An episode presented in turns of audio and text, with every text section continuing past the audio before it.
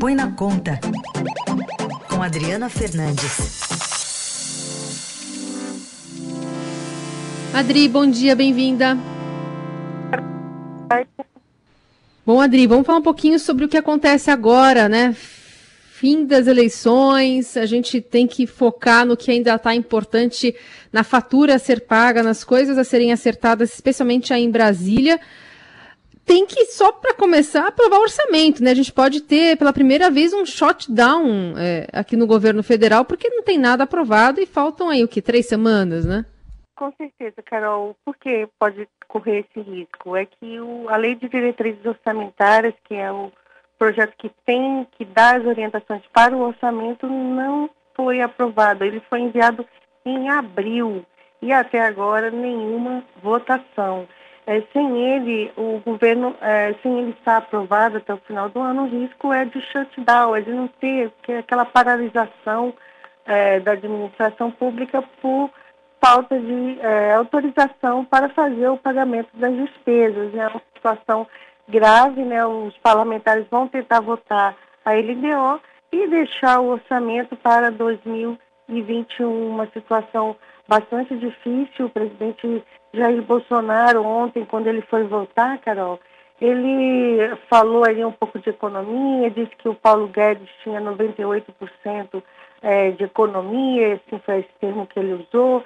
É, ele já foi diminuindo, né? Porque era 100%, 99%, agora está 98%. Mas deu cartão vermelho para quem é, falar no governo do Programa Social Renda Cidadã, quer dizer, misturou ainda mais o jogo. Em nenhum momento o presidente pede apoio para aprovação das medidas, das medidas importantes para acabar diminuir o desequilíbrio das contas públicas. É surpreendente que ele é, não queira se envolver diretamente com um problema tão grave que é do governo dele. E chama atenção que, de novo, ele falou em cartão vermelho, para quem falar no novo projeto social, Adri? Com certeza, é, esse foi um, um, um, dos pontos, assim, é, mais, assim, mais, é, eu diria até chocantes, porque ele, o, o, presidente, insiste nessa fala, que na verdade não quer dizer muita coisa, porque todo mundo no seu governo, as suas lideranças políticas falam no programa, né? Falam na, na necessidade dele. Ele, ele, o programa social ele está sendo construído e, e, não há ainda espaço fiscal para conseguir aprová-lo, porque é, o auxílio emergencial termina daqui a pouco, no final de, de dezembro. Então, esse auxílio que deu popularidade para ele, né, agora nas eleições, ele diminuiu, era 600, 300, não garantiu aí apoio para uh, os candidatos do presidente, que, que o, o, resultado das urnas né, mostra, mostra isso. Adri, então vamos lá. Então, se aprovar, é... porque já, já se instalou a Comissão Especial de Orçamento? Não, nada disso. Não, né? Nem isso, porque é, não tem nada instalado. É, os políticos estão aí brigando, Carol, por conta, na verdade, de uma outra eleição, que é a eleição do presidente do Senado e do presidente da Câmara, né? Então, os caciques aí que são candidatos a presidente fazem, estão fazendo negociações políticas, dizendo isso aqui eu vou aprovar, isso aqui é com, com quem com quem eles querem apoio, né? E outros vão barrar e fica aí essa discussão, né?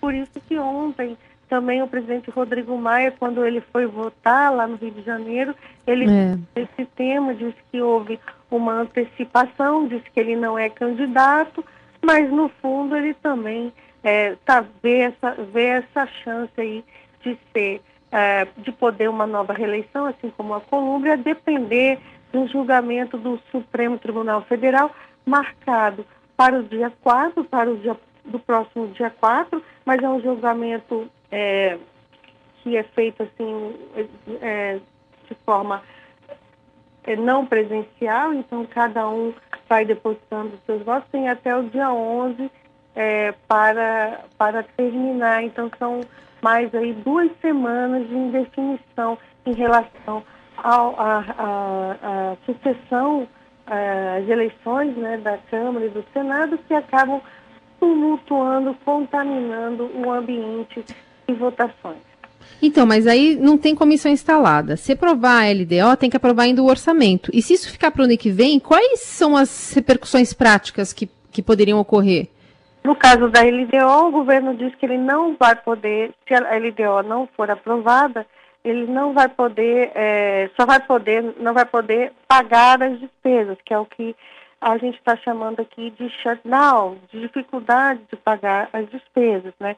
Tem alguns políticos que avaliam que é possível pagar essas despesas via crédito extraordinário, medida provisória, mas eu conversei com técnicos do Tribunal de Contas da União, dizem que isso não é possível, é crime.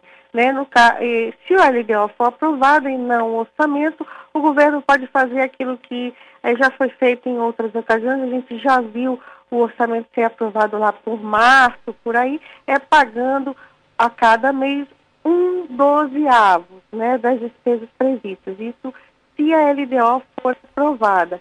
Então, está sendo uma costura para, para a LDO ser é levado o projeto direto para o plenário, sem hum. passar pela CMO, que é a Comissão Mista de hum. Orçamento. Hum. Essa comissão é que discute, né, a, que aprova as questões orçamentárias. Interessante aqui para fazer um paralelo com os Estados Unidos, o que pode acontecer aqui com o governo Bolsonaro é, também se replica, né, do que aconteceu nos Estados Unidos quando o Trump queria colocar aquela questão do muro, né, no orçamento, lá na divisa com, com a fronteira com o México, e aí acabou se atrasando, né, a votação do orçamento, enfim, ficou lá para janeiro e tal, ficou tudo meio embolado, parece que a gente também está nesse trilho, né, Adri? Tudo embolado, né, e também sem as medidas, né, por que está embolado também? Porque não tem medida que, que para ampliar os gastos como os apoiadores do presidente querem, né? E essas medidas só podem é, ser adotadas se outras despesas forem cortadas e para isso tem, tem que aprovar projetos difíceis, projetos que são impopulares. Foi por isso que eu gosto de lembrar que, que o presidente e seus líderes interromperam as votações durante as eleições Bom, André, apesar de a gente estar tá vivendo esse tempo tão estranho do, de negacionismo até do orçamento, né, em nível federal, é, as prefeituras como é que estão? Há informações de caixa cheio, independentemente da pandemia, é isso? Pois é, Raíssa, é surpreendente, né? Os novos prefeitos que foram eleitos no primeiro turno e ontem no segundo turno, né? Eles vão encontrar, segundo dados de um, do pesquisador do INSPER, Marcos Mendes e também outros, outros economistas que já apontavam essa situação, eles vão encontrar um, um caixa mais gordo, um caixa mais cheio, com recursos, né? Esse caixa foi favorecido, sobretudo, pelo é, auxílio que o governo passou, aí não, é, não é o auxílio emergencial, é o auxílio direto que o governo passou para estados e municípios.